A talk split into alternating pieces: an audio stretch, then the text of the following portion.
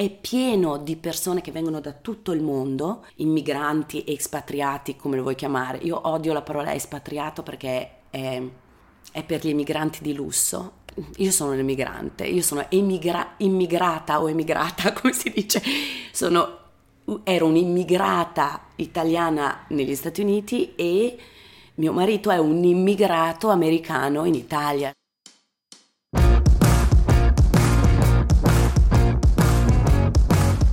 Milano è il diavolo, quando ti accoglie ti chiede l'anima e se vuoi rimanere devi offrire qualcosa in cambio.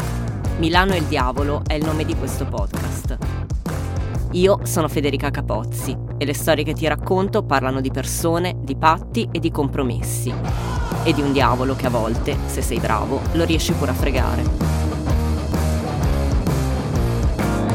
Faccio ancora fatica a pensare che vivo in Italia perché i problemi per cui sono andata via rimangono, però mi porto come New York e quindi vedo Milano un po' come una sorella di New York. Più o meno, nei, nei giorni belli. Però vabbè, d'altronde non c'è un posto perfetto nel mondo, non c'è. 2018 mi ricordo quando organizzavamo questo trasloco intercontinentale cercavamo quali sono i posti con la migliore qualità della vita. Allora c'erano queste le 10 città con la migliore qualità della vita. No, L'Italia non c'era mai, eh, Milano non c'era mai. Milano non è famosa per il vivere lento. Noi milanesi abbiamo fama di essere sempre di corsa, sempre indaffarati a produrre, a pagare e a pretendere. E infatti io, prima di fermarmi ad ascoltare la storia di Marta e di suo marito Seth, ci ho messo un po'. Per mesi ho sfrecciato in bicicletta davanti ai loro negozi gemelli, due botteghe piccoline, ognuna di una vetrina soltanto, aperte una accanto all'altra in una via poco distante da casa mia. È stato quello di lui ad attirare per primo la mia attenzione. Si chiama Catskill ed è un laboratorio di falegnameria che vende oggetti di legno fatti a mano, arredi su misura e qualche articolo vintage. Ecco, le Catskills sono le montagne di Dirty Dancing, quelle dove Baby non può essere messa in un angolo. Eppure la località di villeggiatura dove la fantastica signora Maisel, quella della serie, va in vacanza con i suoi stupendi completini anni 50. Nella mia testa, quindi, dietro quel bancone, doveva esserci Patrick Swayze redivivo o Rachel Brosnahan, intenta a preparare la sua leggendaria punta di petto. Così un giorno la curiosità ha vinto sulla fretta. Sono entrata e mi sono messa a chiacchierare. Ho scoperto che Seth è americano di New York, che a New York faceva tutt'altro e che il negozio accanto è di sua moglie Marta. Lei vende candele profumate che fabbrica artigianalmente, tutte a mano. È di Bologna Marta, ma dall'Italia se n'era andata nel 2000. A New York faceva l'attrice, la giornalista, un sacco di cose ed è sempre a New York che loro due si sono conosciuti, grazie a un uragano. Here in New York tonight, there is already a state of emergency.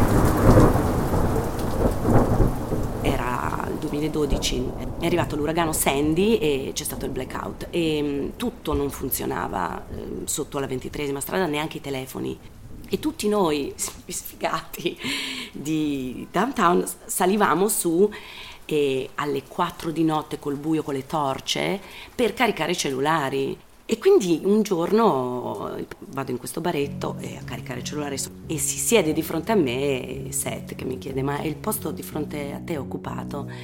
E all'epoca, sai, come sempre succede nei momenti un po' così di emergenza, tutti siamo più vicini. Allora abbiamo iniziato a parlare, abbiamo scoperto di avere molte affinità, me essendo nerd mi piace, è sempre piaciuta la musica classica, lui eh, si è laureato al MIT in musica e poi da lì ha iniziato la sua carriera eh, in altre cose, però abbiamo questo amore per Bach, per Beethoven. Allora mi ha detto ho, ho due biglietti al Carnegie Hall perché c'è la nona di Beethoven e siamo andati da lì insomma. Sembra l'inizio di un film, no? Una di quelle commedie romantiche americane che abbiamo visto tutti mille volte ma d'altra parte è da quando Marta era arrivata a New York, qualche anno prima, che le sembrava di vivere su un set cinematografico. Figurati che per avere la green card si era pure sposata per finta. Mi sono sposata col fidanzato del mio amico, eravamo una sitcom, vivevamo insieme, era bellissimo. Seth, intanto, in quegli anni era un manager in carriera. Lavorava 16 ore al giorno nel digital marketing di una grossa compagnia del settore salute e benessere.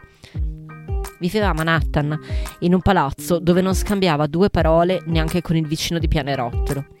In compenso aveva questa casa di campagna con fattoria annessa a Catskill, un paesino a un paio d'ore da New York, dove si rifugiava ogni volta che aveva bisogno di staccare la spina.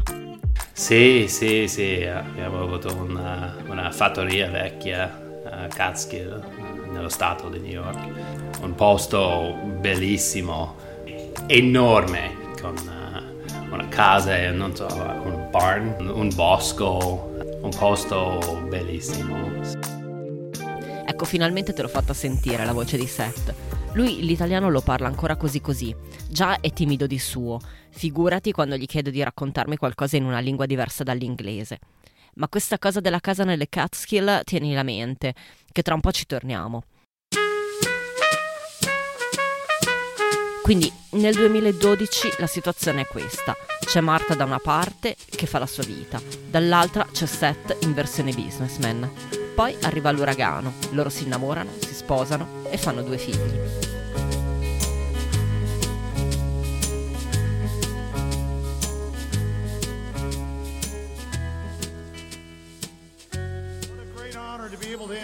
for the first time ever anywhere the 45th President of the United States of America, Donald J. Trump.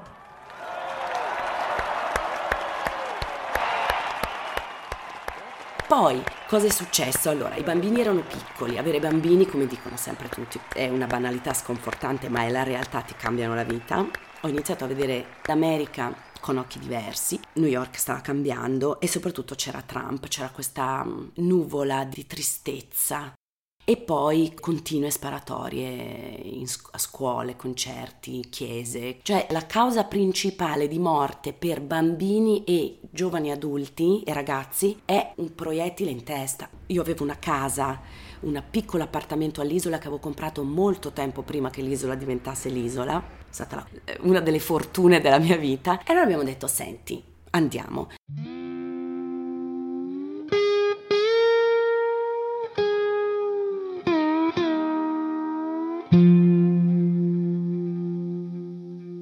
Deciso di trasferire qui perché abbiamo pensato che è meglio per i bimbi crescere qui uh, in europea, non specificamente a Milano oppure in Italia, ma non negli Stati Uniti.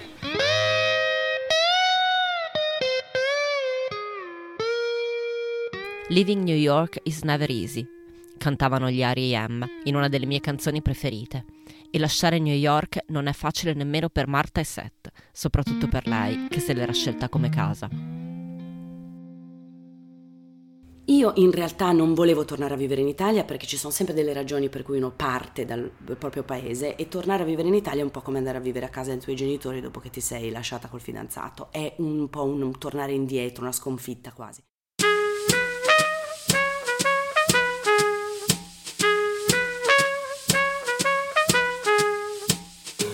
Però Milano è un colpo di fulmine. Marta ha una piccola casa all'isola, il quartiere a nord della stazione Garibaldi, quello che si chiama così perché la ferrovia lo tagliava fuori dal centro. Un tempo era un quartiere popolare, pure un po' malfamato. Io me lo ricordo benissimo, quando venivo in auto a prendere la mia amica che abitava in zona. Mi chiudevo dentro con la sicura, perché in giro c'era un po' di tutto tra spacciatori e prostitute. Via de Castiglia, dove oggi c'è il bosco verticale, era l'ultimo posto al mondo dove avrei voluto trovarmi di notte da sola. Poi per carità, forse il problema ero io che avevo vent'anni ed ero abituata alla provincia sonnolenta. Ma quello era prima. A un certo punto il quartiere ha iniziato a cambiare. È arrivato il Blue Note, sono arrivati i ristoranti, sono venuti su i grattacieli di Porta Nuova. Però il sabato c'è ancora il mercato e gli anziani al bar si conoscono tutti. All'isola ci vivo anche io da qualche anno. Me la sono scelta con ostinazione. Ho fatto appena in tempo prima che i prezzi delle case diventassero una roba folle da mettersi le mani nei capelli. Insomma, quando Marta e Seth parlano dell'isola come di un'isola felice, io li capisco benissimo. Usano parole che pure io ho usato mille volte. Atterriamo nel 2019 a gennaio e Milano è bellissima. L'isola era questo posto che, venendo da New York, si conoscono tutti, c'è un silenzio, una pace in confronto a New York che tuttora vedo. Certo, noi non viviamo in via Borsieri, che è un ristorante a cielo aperto, ma basta vivere anche una strada laterale e avere una, un cortile interno e, e sei in una, una pace meravigliosa. Milano essendo io italiana, mi ha fatto molto strano nel 2019 perché era una città in cui i milanesi stessi dicevano di essere felici di vivere, di cui i milanesi stessi dicevano di essere fieri, che è una cosa che agli italiani di solito non capita. E sentire da chi ci abita che la gente è felice di viverci ti dà una bella spinta. In più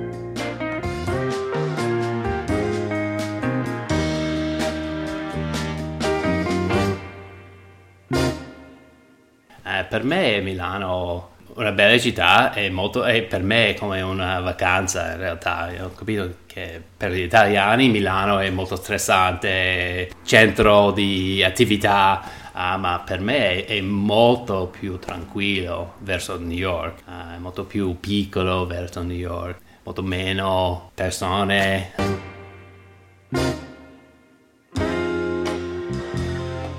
Cambiato la mia vita uh, totalmente. Adesso faccio falegname, è molto diverso. Nella mia vita scorsa è sempre un, uh, un, un hobby. Adesso è la prima volta che è possibile fare uh, questo lavoro. Non era possibile fare, farlo a New York, è molto più costoso. Insomma, hai capito? Questo è il sogno americano all'inverso. Seth, per trasformare il suo hobby in un lavoro, ha dovuto attraversare l'oceano in senso contrario e venire fino qui. Marta pure, in un certo senso. Anche per lei è stata una scoperta. Ha scoperto che essere italiani in Italia, in fondo, non è poi così male, se capiti nel posto giusto. Essere un artigiano in Italia, anche se io faccio le candele, quindi sono sto facendo opere d'arte o niente di che, ti senti parte di quello che veramente l'Italia ha lasciato al mondo e quello per cui l'Italia è famosa nel mondo. Cavolo, sono un'artigiana in Italia, faccio il made in Italy.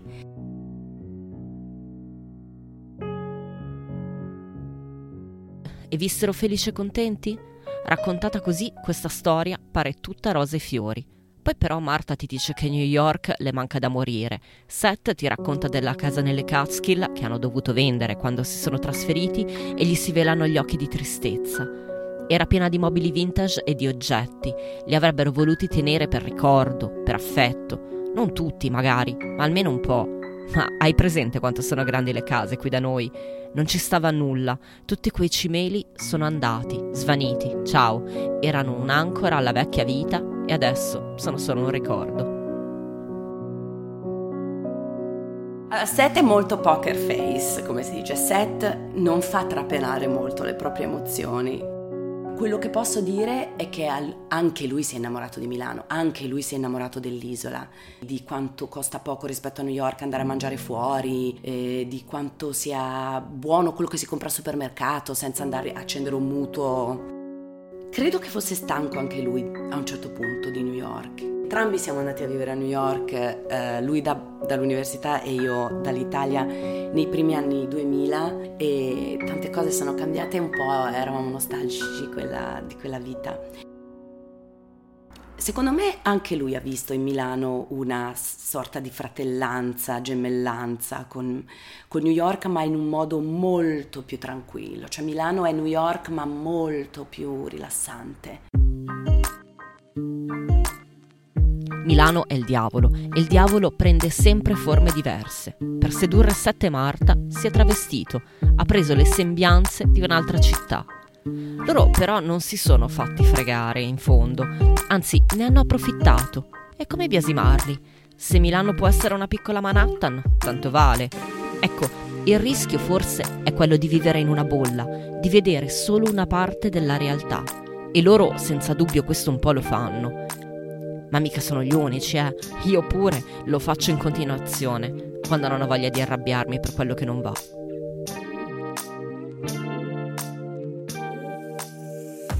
Abbiamo mantenuto un certo equilibrio in casa. Non abbiamo la televisione italiana, noi abbiamo un proiettore su una parete e, e noi guardiamo Netflix e Disney Plus per i bimbi. E poi guardiamo su YouTube, non so, uh, The Late Show con Stephen Colbert perché, mi, perché fa parte della mia vita. Mm, vediamo queste cose in casa si parla solo inglese, la televisione è solo eh, film e comunque contenuti in inglese. Non abbiamo avuto quel contraccolpo di dire vado a vivere in un posto in cui niente è come prima. Abbiamo preservato qualcosa e quindi è per questo anche che la nostra Milano è una Milano newyorkese in un certo senso. Per noi è importante parlare inglese con i bimbi perché uh, è importante mantenere tutte e due le lingue uh, e loro par- parlano italiano perfettamente anche io non parlo bene l'italiano. Se, se parliamo uh, italiano a casa forse io parlare bene.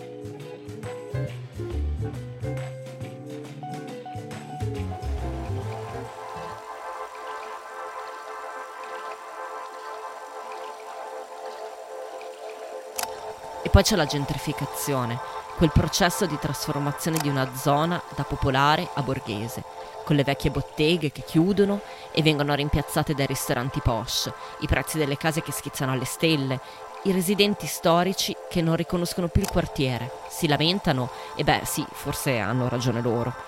Succede dappertutto, succedeva a New York mentre Seth e Marta vivevano ancora là. È una delle ragioni per cui si erano anche un po' stufati di viverci e ora succede a Milano, dove l'isola si sta trasformando sotto i loro occhi.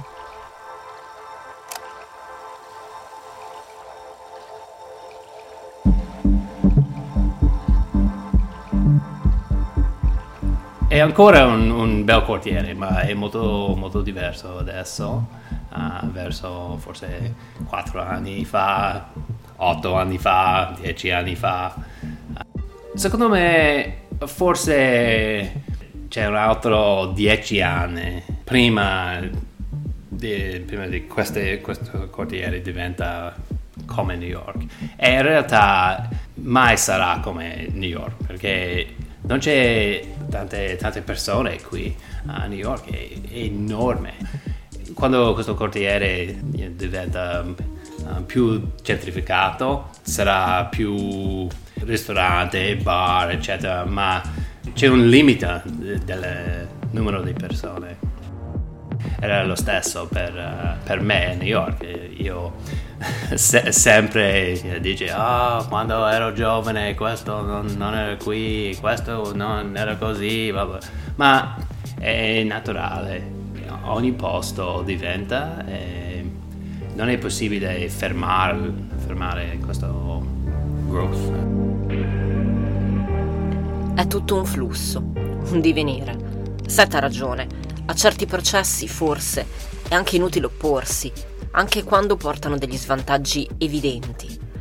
Il suo negozio, Catskill, esisteva quando ho registrato questo episodio, ma non esisterà più quando tu lo ascolterai. Seth lo sta chiudendo proprio in questi giorni. Però al suo sogno non rinuncia, a quello no, i sogni hanno il bello che li puoi mettere in stand-by e poi fai sempre in tempo a riprenderli. Resta comunque il fatto che noi siamo fortunati, Seth, Marta e pure io. Viviamo su un'isola e non è tutto perfetto. Siamo dei privilegiati però, e lo sappiamo. Ed è questa consapevolezza il ponte che ci collega alla realtà. Teniamocelo stretto questo ponte, perché se lo bruciamo, i primi a perderci saremo proprio noi. Milano il Diavolo è una produzione indipendente. Se questo episodio ti è piaciuto, clicca segui, lasciami tante stelline e parlane con i tuoi amici. Milano il Diavolo è anche un work in progress. Se anche tu arrivi da lontano e hai una storia da raccontare, scrivimi all'indirizzo milanoeildiavolo-gmail.com che ti lascio anche nella descrizione dell'episodio. Oppure scrivimi su Instagram, dove mi trovi come furbe